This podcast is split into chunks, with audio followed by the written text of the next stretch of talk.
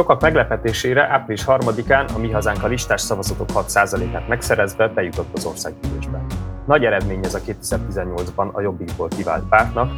ami így újra jól látható parlamenti képviseletet teremtett a szélsőjobbnak. A választások előtti podcastunkban Szabó Andreával és Róna Dániellel beszélgettünk a Mi Hazánk kampányáról és esélyeiről, egy június elejé epizódban pedig a Political Capital elemzéséről beszélgettünk a kollégákkal. Most meghívott vendégeinkkel értékeljük az eredményeket, ránézzünk a párt választás utáni helyzetére, és latolgatjuk a lehetőségeiket. Mi hazánk a házban? Ez a Political Capital mostani podcastjának témája, amit június 23-án veszünk fel. Én Hunyadi Bulcsú vagyok, a PC Radikalizmus és Extrémizmus programjának vezetője, vendégeim pedig Félix Anikó szociológus, radikalizmus kutató, valamint Nagy Gergely Miklós, a 24 pont újságírója.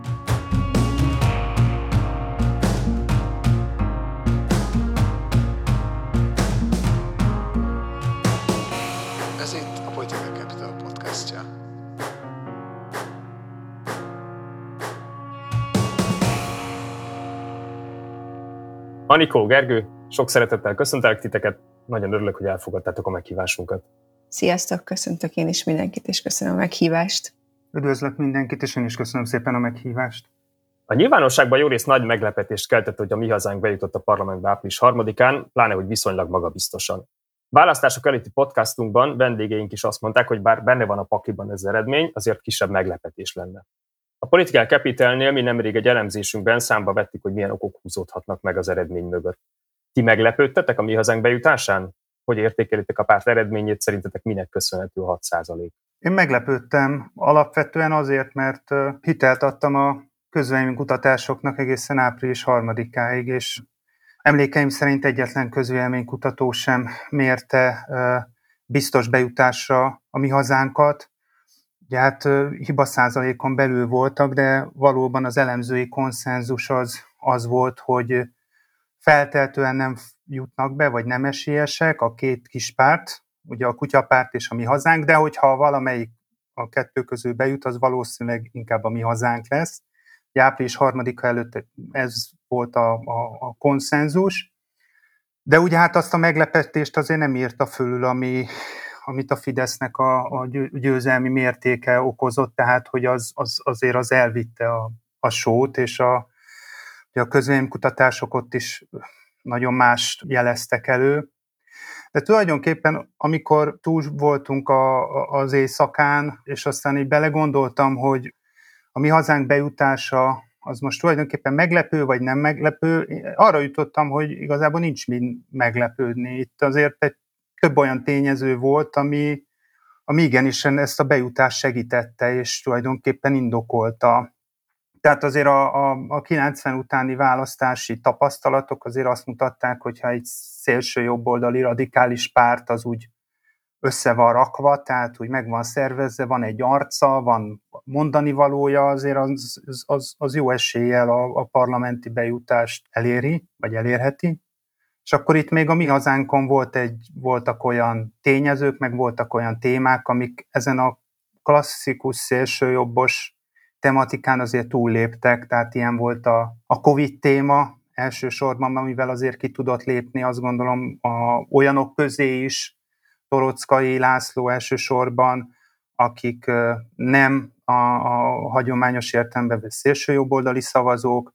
Szerintem fontos, a, a, és talán aztán beszéltünk majd egy picit a magáról, a torockairól, meg a torockai jelenségről, hogy ő az elmúlt években azért hogy pozícionálta át magát, tulajdonképpen az egyik legnézettebb közéleti youtuberé Magyarországon, a, a videóit százezrek nézik, és ezek nem,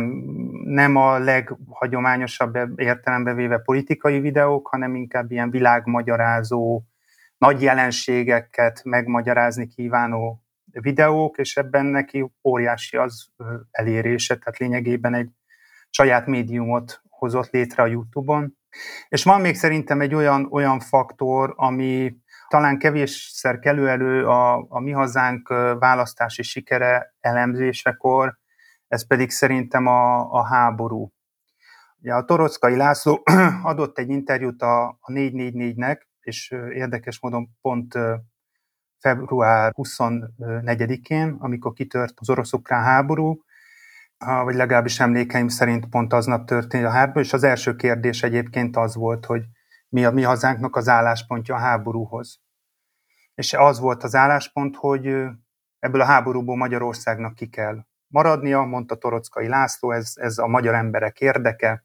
és hát tulajdonképpen nagy, nagyon a kormányéhoz egy nagyon hasonló értelmezéssel vagy helyzetértékeléssel állt elő. És ezt csak azért hozom fel, mert a választás óta én sok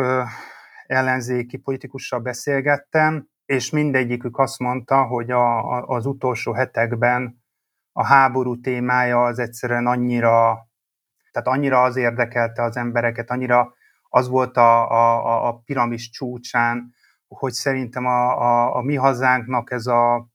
tulajdonképpen magyar lakosság többségének a érzékelésével találkozó testtartása a háborúhoz, az szerintem segítette a bejutásukat is. Köszi szépen. Anikó, te hogy, hogy értékelted, vagy értékeled az eredményt? Oké, okay, hát az, az volt ugye a kérdés alapvetően, hogy meglepődtünk-e, és hogy nyilván most utólag könnyű azt mondani, hogy, hogy nem lepődtünk, meg könnyű látni ezeket a dolgokat, amiket előtte nem lehetett, tehát mondhatnám azt, hogy pontosan megjósoltam a bejutási eredményt, és egyetem lepődtem meg, de hogy ez nem így van, és részben azokhoz kapcsolatban, amiket Gergő mondott, mondanék én is pár olyan szempontot, vagy azokat kiegészítve, illetve lesz olyan, amivel kicsit más a véleményem, amiket alulbecsültünk, vagy esetleg nem megfelelőképpen értékeltük ezeknek a hatásait. És az első az részben a járványügyi intézkedésekkel szemben megfogalmazott elégedetlenség és ennek a tematizálása,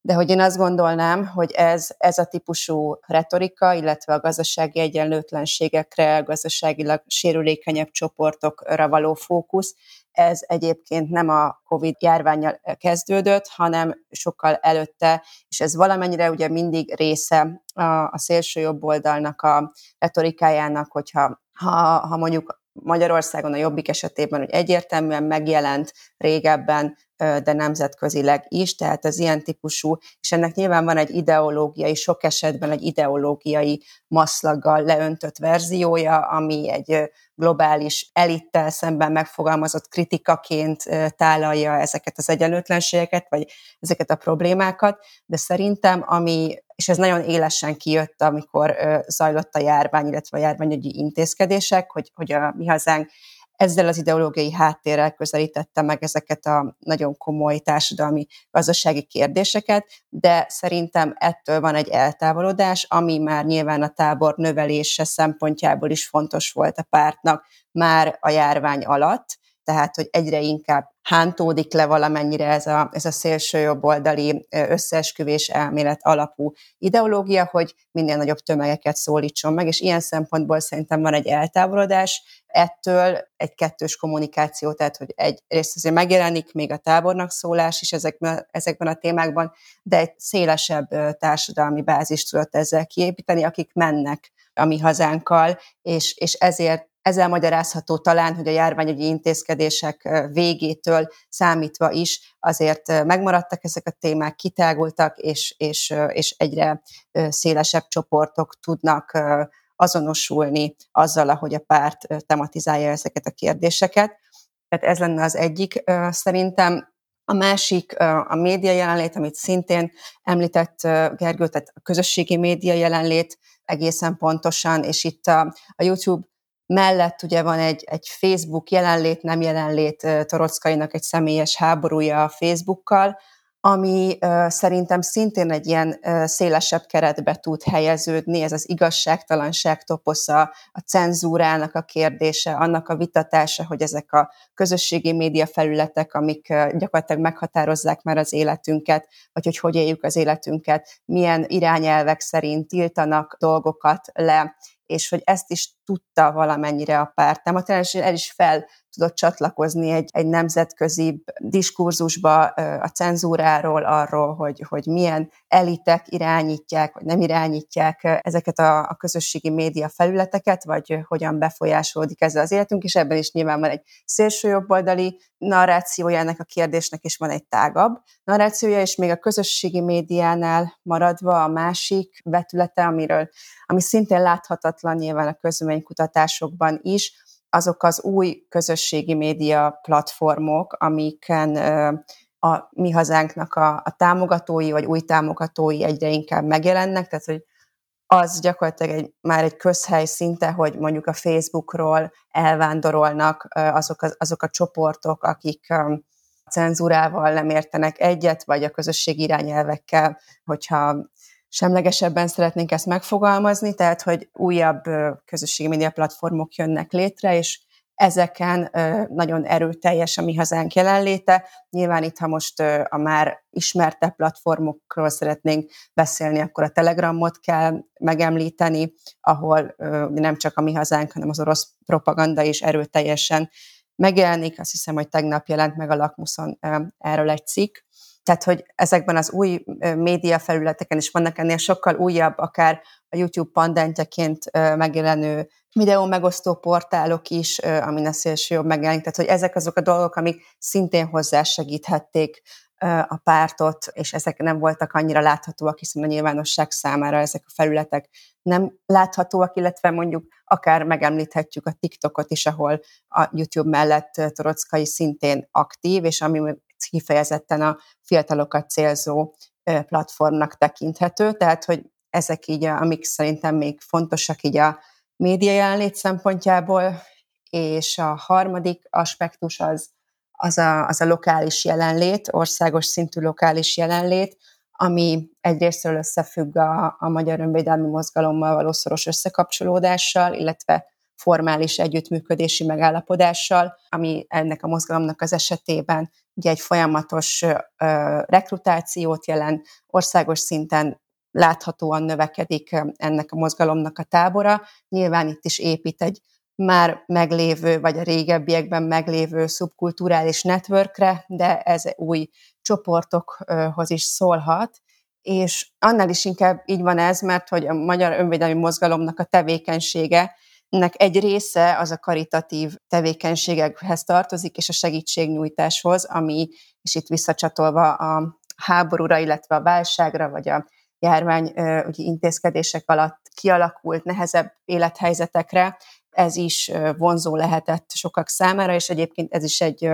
tipikus jellemzője mondjuk világszinten a szélsőjobboldali paramilitáris szervezeteknek, hogy van egy ilyen karitatív tevékenységet végző aspektusa a tevékenységüknek, ami egyébként szintén egy ideológiai keretbe kapcsolódik be, tehát hogy, hogy a, a mi ö, csoportunkhoz tartozóknak a fenntartása, azoknak a reprodukciója, ami, ami mentén ez megfogalmazódik, de mégis ez egy nagyon fontos és konkrét aktivitás, ami az emberek számára egy ilyen súlyos helyzetben jelentős lehet.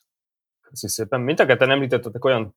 témákat, amikről igazából jó lenne kicsit mélyebben beszélni, vagy terveztem is kicsit mélyebben beszélni. Kezdjük először a kommunikációval. Ugye Gergő, te említetted a torockai jelenséget, mind a ketten beszéltetek a videókról, Anikóta bővebben beszéltél, hogy milyen platformokat használnak, hogy nekem is nagyon az a benyomásom, hogy a, hogy a mi hazánk, a Fidesz most ugye leszámítva, a mi hazánk talán a leginnovatívabb, vagy a leghatékonyabban politizáló és kommunikáló párt az ellenzéki pártok közül. Például, nem tudom, miután bejutottak a parlamentbe, szerintem az nagyon jelzés értékű volt, hogy olyan radikális, de valójában teljesen irális javaslatokkal álltak elő, amiknek szerintem nem volt más célja, mint az, hogy kihasználják azt a hirtelen megnövekvő érdeklődést a párt iránt, és letegyék a névjegyüket az asztalra. Például azt mondták, hogy Novák Előd legyen a Nemzetbiztonsági Bizottság elnöke, ami ugye ismerve Novák Előd múltját, jelenét, a kurcinfoval való összefonódását, stb. Ez teljesen irális. Illetve azt is mondták, hogy a hatpárti ellenzékkel egyenlő számú bizottsági helyet kérnek, és akkor mindenféle indoklást vezetek elő. Tehát, hogy, hogy az látszik, hogy, hogy ugye a fő céljuk az, hogy mindenféle radikális meglepő javaslatokkal tematizálják a, a közbeszédet, és ehhez föl vannak építve olyan nagyon aktív és nagyon hatékony platformjaik vagy csatornáik, mint Torockai László YouTube videói, olyan videók, amikről egyébként azt gondoljuk, hogy senki nem néz meg egy 20-30-40 perces videót, ahol valaki beszél, és hogy ezek mégis nagyon jól működnek. Mit gondoltok, hogy mit csinál nagyon jól a, a, a mi hazánk, vagy hogy a többiek nem elég jók, nem, veszik fel, nem tudják felvenni a versenyt? Én ezt két oldalról közelíteném meg. A, az egyik az, hogy azt mindenképpen röviden érdemes itt megjegyezni, hogy a, a Torockai László az elmúlt években politikusi mi voltában szerintem nagy innovációt mutatott be. Tehát ő a 2010-es évek közepéig szerintem egy ilyen kicsit forrófejű, nagyon radikális, meglehetősen szalonképtelennek tartott politikai szereplője volt a magyar nyilvánosságnak, hogy a jobbiknak a radikális szárnyához tartozott, mindenféle ilyen új fasiszta, meg neonáci szervezetekkel volt ilyen baráti, vagy ilyen együttműködési kapcsolata, ami egyébként a bizonyos értelemben a mai napig tart, csak most már nem ezt tartjuk a legélesebb karakterének. Szóval, hogy ebből a kicsit ilyen szalonképtelen állapotából én azt gondolom, hogy ő kilépett, tehát most ott tartunk, hogy pár hettel ezelőtt Siffer Andrással közösen egy videóban szörnyűködtek azon, hogy a alakmuszon milyen tény ellenőri meg, ilyen cenzurális folyamatok zajlanak. Tehát, hogy azért ez, erre ez a beszélgetés, vagy ez a közös megnyilvánulás, azt gondolom, hogy pár évvel ezelőtt nem lett volna elképzelhető, és ez inkább Torockai, nyilván Siffer Andrásról is elmond bizonyos dolgokat, de Torockai Lászlóról szintúgy elmond dolgokat, és ebben nyilván a YouTube videók, és azért az, hogy, az, hogy egy ilyen megkomolyodott, lehiggadt politikusi karakter tomborított most a, a választás után is ki a Torockai, gondoljunk a partizános interjúriára,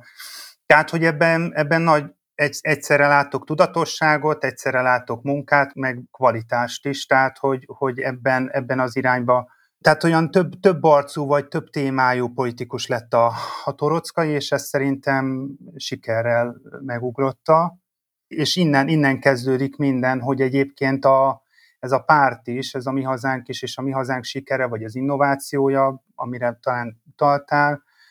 hogy ez, ez ma egy nagyon elég furcsa, szerintem nem olyan könnyen besorolható párt, nagyon sokféle arca van, van egy nagyon radikális arca, van egy kevésbé radikális arca, vannak teljesen reális felvetései. Most gondoljunk például arról, hogy ők voltak az elsők, akik a, a végrehajtói biznisz, nem tudom, visszásságairól elkezdtek beszélni, vagy a postai dolgozóknak a sanyarú helyzetéről, tehát hogy ilyen, ilyen témákat is úgy felkarolnak, tehát nem lehet azt mondani, hogy ez, ez egy, egy nagyon homogén, vagy egy nagyon monolit,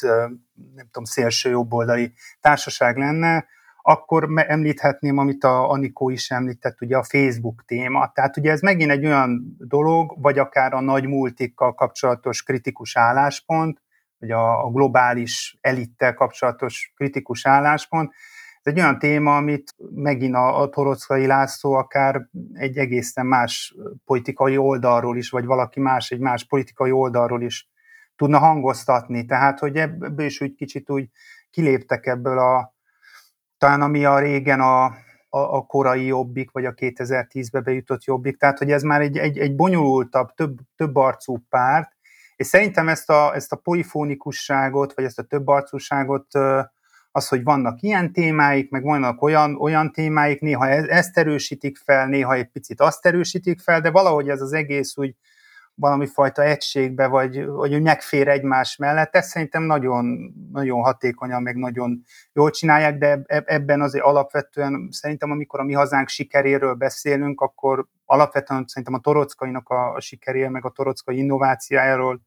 beszélünk, illetve arról, hogy, hogy igen, ebbe a pártban vannak olyan politikusok, és akkor itt lehetne megemlíteni a Torockai után a, főleg a Novák elődöt, de akár a Dúródorát, akik igenis jól, jól tudnak kommunikálni. Tehát, hogy van, van erre valami fajta érzékük, és tudják, hogy mivel lehet a médiába bekerülni. Azzal lehet a médiába bekerülni, hogy mondanak vala, azt mondják, például a tegnapi nap, hogy csendőrséget is kérnek a, a, a főispánok mellé, meg a, a vármegyék mellé ezt, ezt jól tudják, és akkor még vannak olyan témáik, amiket egyébként a, amikkel nem tudnak annyira bekerülni akár a mainstream médiába, azt meg inkább a saját platformjaikon tolják. Tehát, hogy ez a, ez a egy tudatosság, sokrétűség, és hogy a, a még a kérdésedre feleljek, hogy a többi ellenzéki párthoz képest, hát itt, itt van egy, szerintem egy tisztán meghatározott politikai identitás, ami egyébként a baloldali ellenzéki pártokban szerintem hiányzik, pontosan be tudják lőni magukat, van egy, egy jól, jól megragadható világképük, amiben nagyon sok összeesküvés elmélet van. Nyilván itt ebbe a világképbe akár lehetnek ellentmondások is, de, de valahogy ezek úgy nem, nem türemkednek ki. Tehát, hogy, hogy, hogy ebben a nagyon sokszínűségben én mégis látok egy egységet, és hogy szerintem ez, ez az ő sikerüknek az egyik titka, és azért az, hogy ez, ebbe azért so, sokat dolgoznak, meg jól, jól meg tudják szervezni, meg látszik, hogy emögött van valami fajta kommunikációs stratégia is.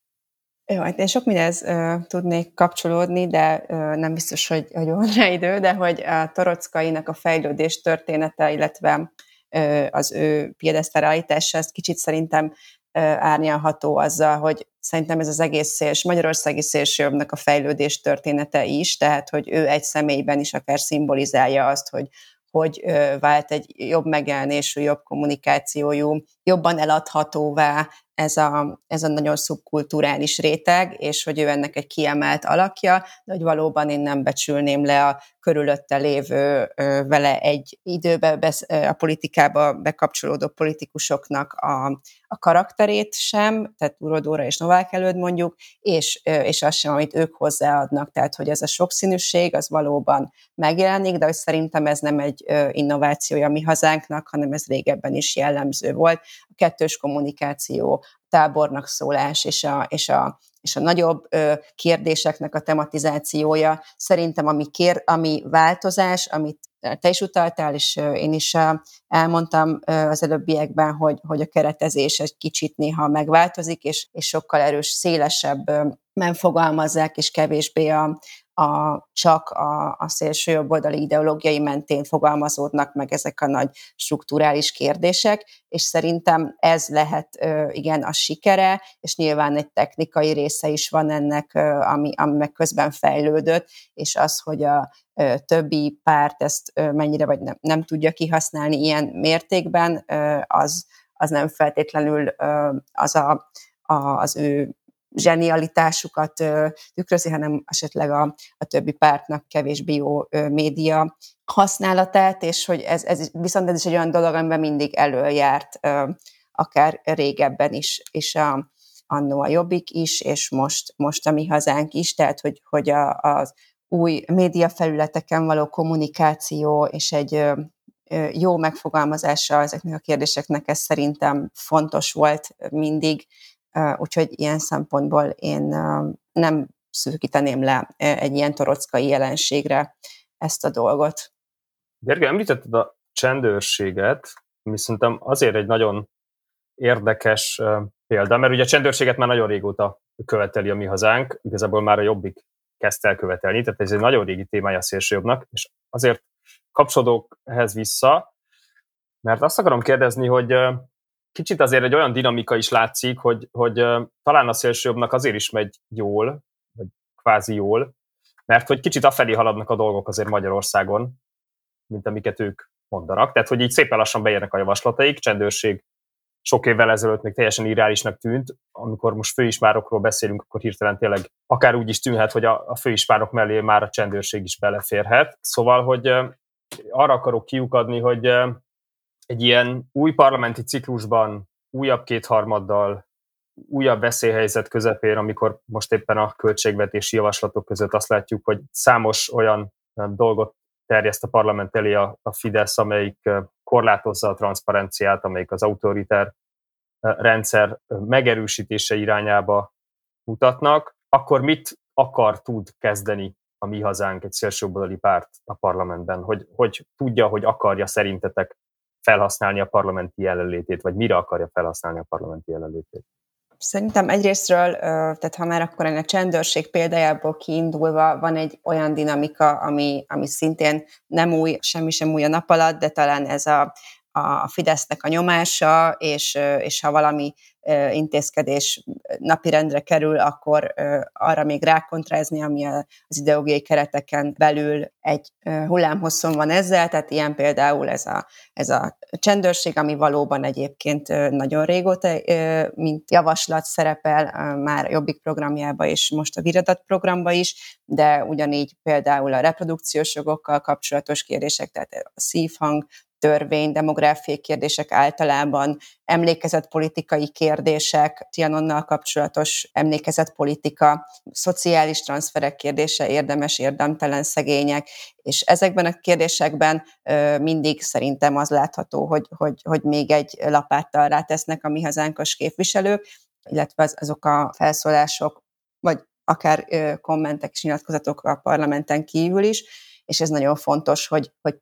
pozícionálni tudja magát a párt, és ezen kívül nyilván ez a visszatérve a csendőrséghez, illetve más témakörök esetében is a, a biztonságiasításnak is egy erős, teljesebb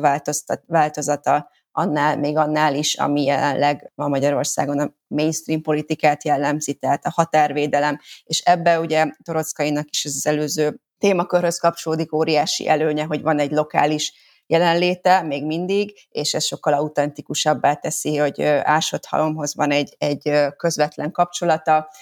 és ez, ez alapvetően ez is már régen a Jobbiknál is jellemző volt, ez a, ez a becsatlakozunk a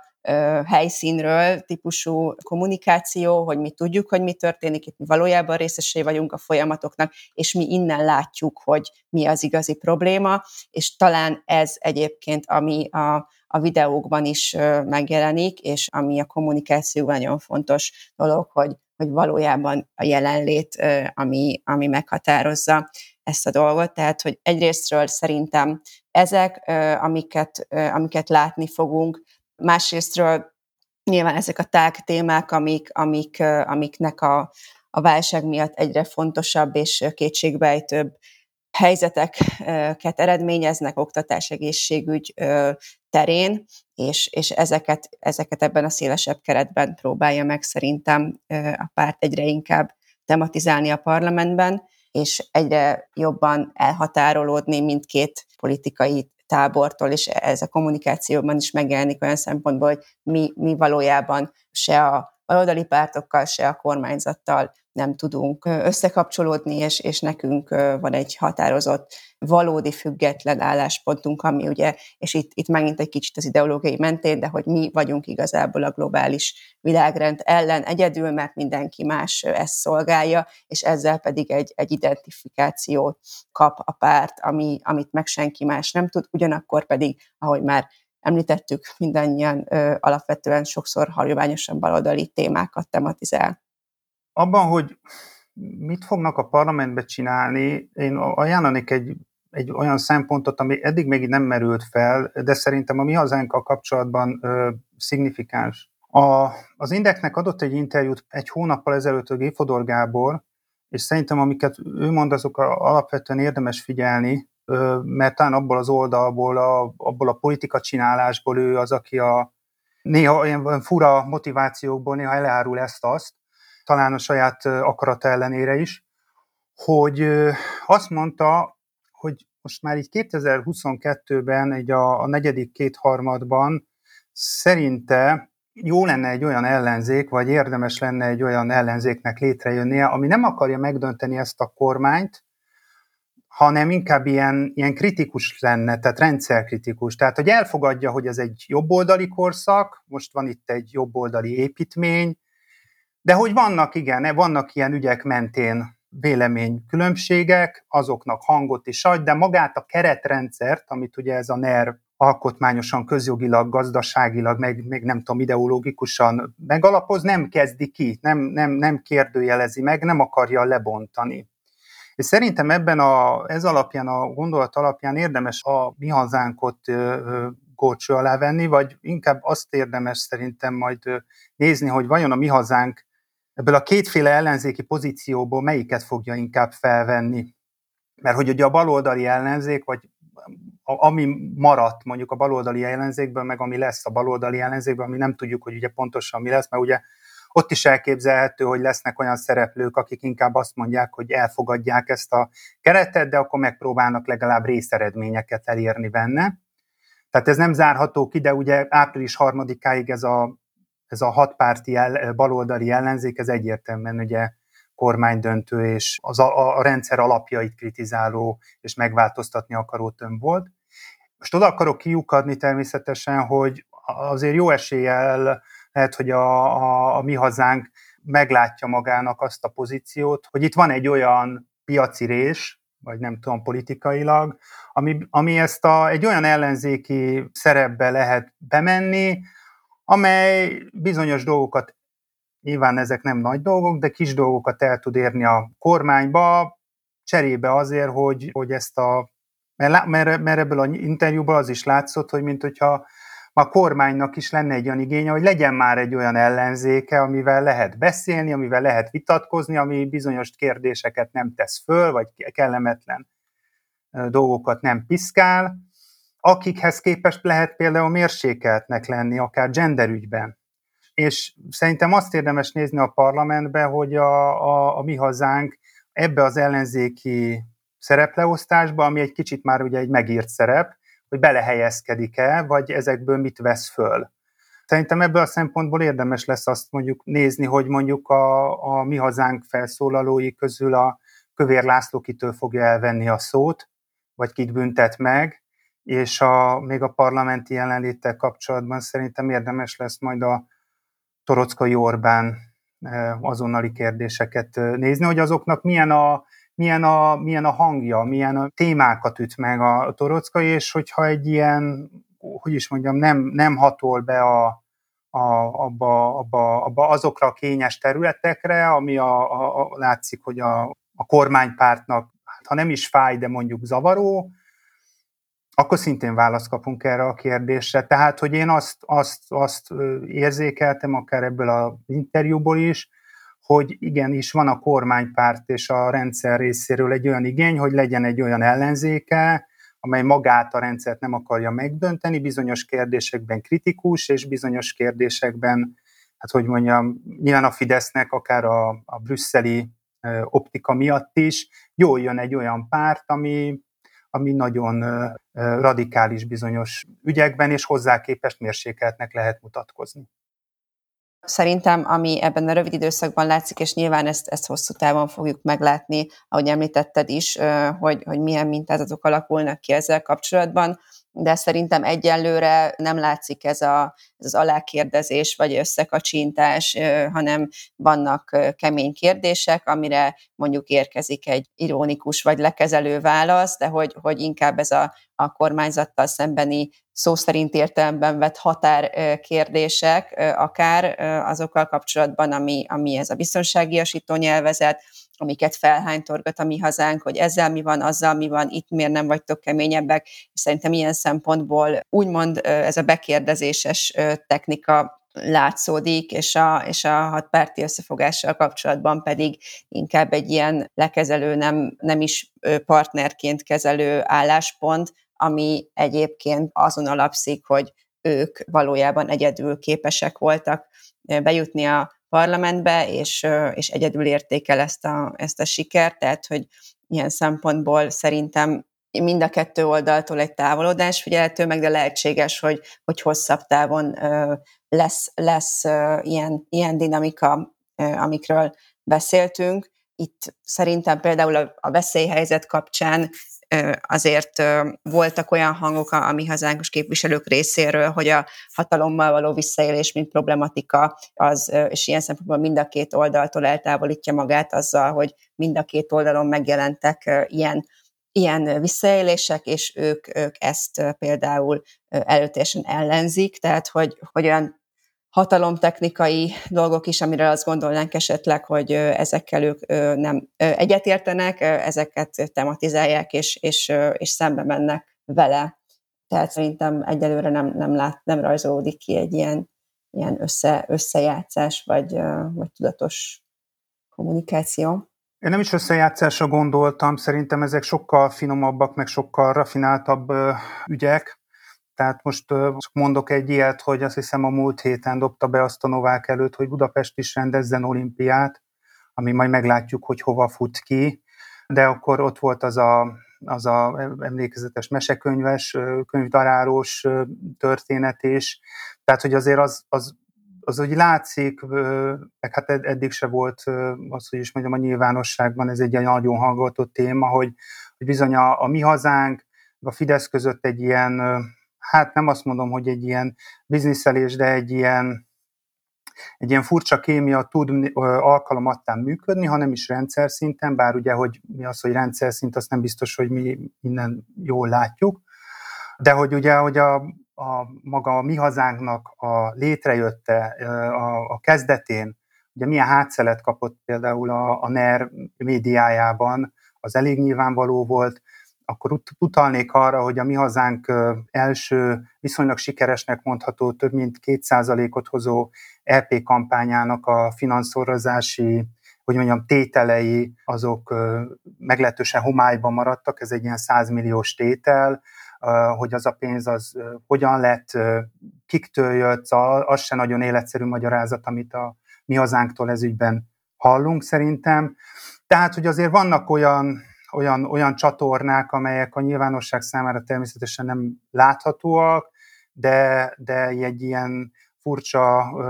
kölcsönhatás, vagy, vagy inkább annak a, olyan helyzeteknek a felismerése és akár felvállalása, ami mind a két szá, fél számára előnyös tud lenni, hogy ezektől úgy lehet, hogy nem fognak berzenkedni, és ebben nem lesz semmiféle ilyen nem, nem komfortos a, a felek számára, tehát hogy szerintem ilyenfajta, ilyenfajta dinamikákra is lehet számítani, amelyek nem lesznek, nem, ez nem azt jelenti, hogy alákérdezés a parlamentbe, de hát azért azt pontosan látjuk, hogy a parlamentben mi az, ami a kormánypártnak igazán fáj, kiktől veszi el Kövér László a szó, milyen kifejezések azok, amik, amik már nem férnek bele bizonyos normarendszerbe. Ugye ez, ez, ezeket a határokat a mi hazánk eddig még egyszer se lépte át. Annyit azért hozzátennék, hogy, hogy elhangzott az, nem tudom, talán a Torockai László szájából, hogy elképzelhető, hogy lesznek azért olyan performanszok, vagy olyan dolgok, amik, amik jobban felkeltik a figyelmet, és ez is a régebbi típusú jobboldali parlamenti politizálás, szélsőjobbali parlamenti politizálásnak a, a tárgykörébe tartozik, de ugye az is megfogalmazódott, hogy ők nem szeretnének úgy viselkedni, mint a, a baloldali ellenzék, tehát hogy olyan, olyan módon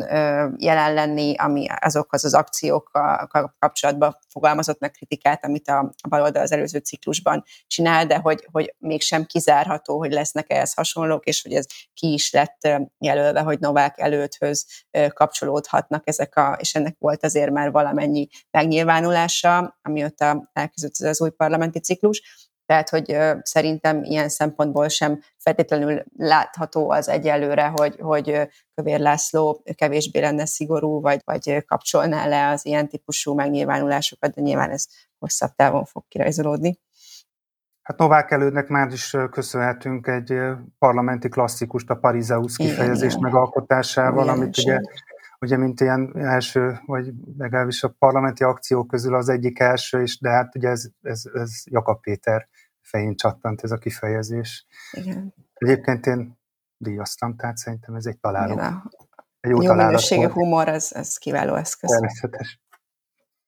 Igen, de azt szerintem azért is volt na, különösen érdekes az akció, mert hogy uh, ez is jól rávilágított arra, hogy a, miközben a Mi Hazánk a kampányban ugye a harmadik útként reklámozta magát, azért szerintem az látszik az eddigi politikáján, meg azért ti is ezt mondtátok, hogy azért nem egyenlő távolság választja el a, a kormánytól, illetve a hatpárti ellenzéktől. De azért most tovább mennék, és az utolsó, még egy utolsó kérdésként azt kérdezném tőletek, amire már mindketten utaltatok, hogy a,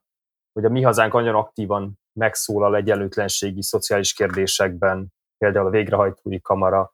de más ügyekben is, és hogy Anikó, ugye te is utaltál erre, hogy most egy olyan időszakban vagyunk, és feltétlenül olyan időszak elé nézünk is még, amikor ezek a szociális egyenlőtlenség kérdések elég fent lesznek a napirenden, ugye a háború, válság, infláció, energiaárak, stb. Hogy szerintetek mi, miért a mi hazánk tudja ezeket mi, mintha mi hazánk tudná ezeket a kérdéseket leginkább, vagy leghatékonyabban tematizálni az ellenzéki pártok közül, és mit kéne tennie más ellenzéki szereplőknek, hogy felvehessék a kesztyűt? Szerintem a, a baloldali ellenzék, tehát a, a, a mi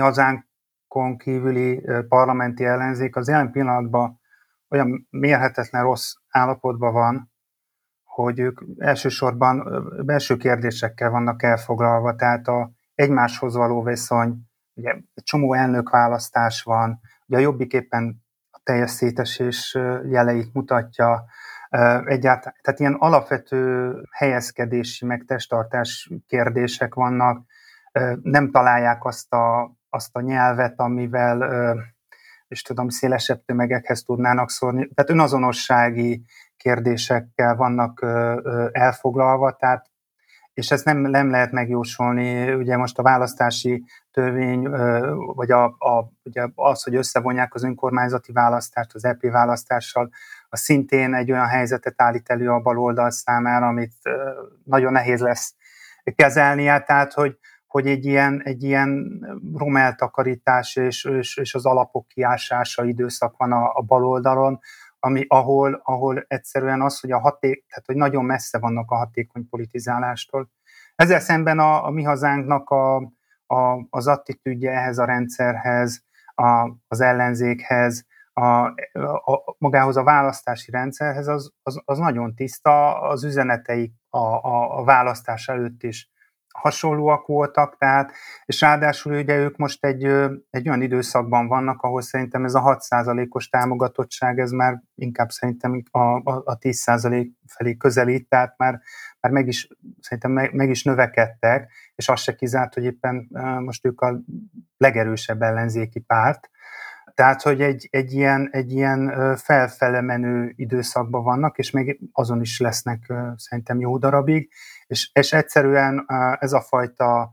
különbség, ami a, a, a percepcióban van, hogy, hogy van egy olyan ellenzék, egy baloldali ellenzék, ami egyszerűen még mindig a, a választási kudarc okait kutatja, egymás hibáztatásával van elfoglalva, tényleg egy ilyen iszonyatos nagy lefejezési hullám van azon az oldalon, talán Gyurcsány Ferenc az egyetlen, aki ezt meg tudta úszni, addig a, a mi hazánknak nem kell ezeket a köröket lefutnia, hiszen ők egy, egy, egy sikert értek el a, a április harmadikán, és ennek a sikernek a felhajtó erejével tudnak politizálni, és nyilvánvalóan azt ők is érzik, hogy itt akár az ellenzék felől, valószínűleg a széteső jobbik felől érkezhettek még, vagy érkeznek a, ezekben a hónapokban olyan szavazók, akik, akik korábban nem rájuk húzták az X-et, és ez még mindig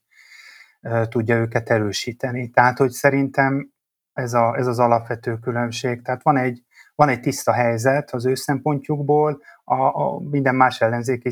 párt szempontjából az, az, ez, ez meg egy rettenetesen kaotikus időszak, és a, a mi hazánk, és ami még egy nagyon fontos, hogy az a nyelvezet, tehát ahogy megszólalnak, az, az is tiszta, és az se változott, és a, a, többi ellenzéki párt meg lehet, hogy ugyanazt a nyelvet használja, mint amit korábban használt, csak hogy ez például az a DK esetében ez így mondható, de az azt is látni kell, hogy az a nyelv a, az nem elég a saját céljaik eléréséhez. A mi hazánknak meg szerintem igen. Tehát a mi, a mi hazánk szerintem egy, most azon a helyen van, amik maguknak kívántak. Nyilván az újonnan bekerülőknek a szerencséje, illetve a tiszta helyzetet az is okozza, hogy még a tiszta a kezük, és, és nem kapcsolódik hozzájuk semmilyen, ilyen, amióta bekerültek a parlamentbe legalábbis, illetve egy nagyon új párt, pártról beszélünk, tehát így ez az autentikusság, illetve a hitelesség az, az sokkal inkább meg tud nyilvánulni, és egyébként nyilván a, a baloldali összefogásból, illetve a jobbikból kifejezetten, az ellenzéki összefogásból pontosabban is a jobbikból, ez explicite is ki lehet mondva, hogy várják a csatlakozókat, tehát egy ilyen szintű tábornövelés is bekövetkezhet, de szerintem inkább az, amit már többször említettem, és beszéltünk róla, ez a, keretnek a kitágítása és megnövelése, és ezeknek a problémáknak a tematizálása túl a szélső jobboldali ideológián az az, ami a párt igazi sikerét meghozhatja, vagy még nagyobb áttörést okozhat a pártnak és ez, ez az elmozdulás szerintem elkezdődött. Itt az a kérdés, hogy milyen arányban lesznek a, azok az üzenetek, amik a, a hagyományos tábornak szólnak, és milyen arányban tud ebből kilépni, mert az előbbinek van nyilván egy, egy felső küszöbe, ami, ami túl nem nagyon lehet ezeken a kereteken belül mozogni, és hogy szerintem, hogy mennyire tiszta egyébként, meg mennyire letisztult a, a pártnak a, a beszédmódja, vagy az ideológiája, vagy a jelenlegi helyzetben ők mennyire tudnak profitálni. Én azért azt kerülném, hogyha azt szeretnénk mondani, hogy, hogy ők most a mindenféle válságból és mindenféle gazdasági és szociális kérdéseket ők most nagyon radikálisan fogják tematizálni, és hogy az embereknek minél rosszabb lesz, annál inkább vevők lesznek az ilyen típusú narratívára, ami így a hagyományos szélső vagy narratíva. Szerintem inkább pont azért lesznek az emberek vevők, mert ebből kilép a mi hazánk, és, és nem azért, mert ők hagyományosan szélső jobboldali ideológiát képviselnek. És, és ami, csak még egy mondat, amit nem nagyon beszélgettünk a háborúról, de, de hogy a háborút hogyan tematizálja a mi hazánk, és ezt csak akkor így a végére bedobnám, hogy szerintem azért ez, ez árnyalhatja a képet, ugye, hogy nyilván itt is van egy valamilyen szintű harmonizáció a kormányzati politikával, de, de ugye egy nagyon erőteljes hát Ukrajnával szembeni kritika jellemzi a mi hazánknak a tevékenységét, és emellé kapcsolódik be, ami szintén nem egy új témakör a trianoni határok revíziónak a kérdése, ami jelenleg egy ilyen autonómia, kárpátaljaiak autonómiának a törekvésének a csomagjában van, van előadva, ugyanakkor ez a, ez a típusú revizionista hangok, és, és, és ez mindig ott van a háttérben egy ilyen összekacsintó módon, hogy ezt esetleg egyszer meg lehetne lépni, és hogyha úgy alakul a helyzet, akkor, akkor akár a trianoni határok revíziója is megtörténhet, és szerintem ezek a típusú üzenetek, ezek nem feltétlenül a tábor növelését szolgálják, hiszen jelenleg ugye a ebbe a, a, a jelenlegi helyzetbe, amit a kormányzat is nagyjából képvisel, ez a biztonságra való törekvés, és ez megjelenik a mi hazánknak a retorikájába is, de ezzel együtt ez egy ellentmondás szerintem, hogy, hogy ez a válságban a, még nagyobb káoszt okoz, okozó revizionista hangok, azok, azok nem feltétlenül megnyugtatóak az emberek többsége számára, vagy a, a többségi társadalom számára, és ez szerintem például csak egy olyan ellentmondás, és ez egy külön topik lehetne, hogy, hogy milyen ellentmondásokat tartalmaz még a, a pártnak a kommunikációja, tehát hogy ö, ilyen szempontból nem feltétlenül fog a jelenlegi helyzet száz százalékig ahhoz hozzájárulni, hogy a, a párt ö, maximálisan növeli a táborát. Szerintem az egy érdekes kérdés lehet, hogy hol van a plafonja a mi hazánknak támogatottságban. Ugye most a Fidesznek az jelen pillanatban érdeke, hogy hogy nőjön valamelyest a mi hazánk, de természetesen azért nagyon sokat nem nőhet a, Fidesz szempontjából, hogy a Fidesznek az nem érdeke. De ha mondjuk a, a, azt lehet mondani, hogy van ugye ez a hagyományos, vagy az a 2010-nél tapasztalt centrális előtér, hogy elő középen van egy nagyon masszív kormánypárt, és a két oldalán van egy hasonló nagyságrendű baloldali, illetve jobboldali ellenzéki csoport, az az valószínűleg a kormány számára nem lenne hátrányos, és a, a bal oldal az, az, az tulajdonképpen most egy olyan spirálban van, hogy lefelé megy, a, a mi hazánk pedig jön föl. Az a kérdés, hogy ezek meg fogják-e tudni nagyságrendbe közelíteni egymást, nem kizárt. Ugyanakkor nyilván van a mi hazánknak több szempontból is egy plafonja. Én most csak egy olyat említenék így a, az időkorlátok miatt, hogy jelen pillanatban a mi hazánkat azért alapvetően három arcról beszélünk, és ez a három arc, a Torockai, a Dúró, illetve a Novák előtt, ezek a figurák, vagy ezek a szereplők, ugye 12 éve benne vannak a magyar politikában, tehát hogy azért nem, hogy nem lehet azt mondani, hogy a mi hazánk az a feltétlenül nagyon új szereplőket is kitermel, ilyen régi új szereplők, de hogy nem látszik egyelőre az, hogy, hogy azért rajtuk kívül kik lehetnek a, azok a politikusok, akik tehát nyilván megvannak darabszámra, meg csak hogy, hogy ismertek legyenek, és ki tudjanak kicsit lépni a, a szélesebb nyilvánosság vagy az ismertség terepére is. Szerintem ez, ez egy érdekes kérdés, hogy tud-e olyan új szereplő lenni, és, és szerintem még az egy szempont lehet, hogy a mi hazánk politikájából ez egy érdekes kérdés, hogy a 2024-es EP választásnak, mert szerintem a, a választások közül ott az, az lesznek számukra fontosabb, milyen üzenettel futnak neki, tehát hogy, hogy továbbra is megállnak azon, hogy majd valamikor kellene egy népszavazás a EU tagságról, vagy elmennek a, a, a Huxit, meg a, a, a Huxitot pedzeget irányba. Szerintem ez egy, ez egy nagyon érdekes kérdés lesz. Ugye igazából a, a Fidesz álláspontja is egyik nap tehát egyik nap azt lehet olvasni, hogy feloszlatnák az Európai Parlamentet, tehát hogy ez egy, szerintem egy nagyon, nagyon mozgékony kérdéskör, és szerintem nagyon érdekes lesz, hogy ebben a mi hazánk milyen, milyen pozíciót vesz föl. Nagyon köszönöm. Nagyon sok témáról beszéltünk, nagyon sok kérdést most még felvetettetek a végére, és elesztétek, hogy ezekről még izgalmas lenne beszélni.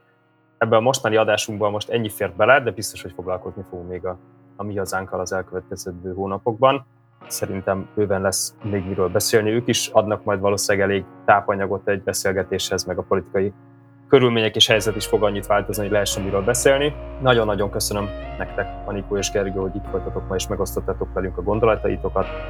és nagyon köszönöm a hallgatóknak a figyelmet. Sziasztok! Sziasztok! Köszönjük a figyelmet!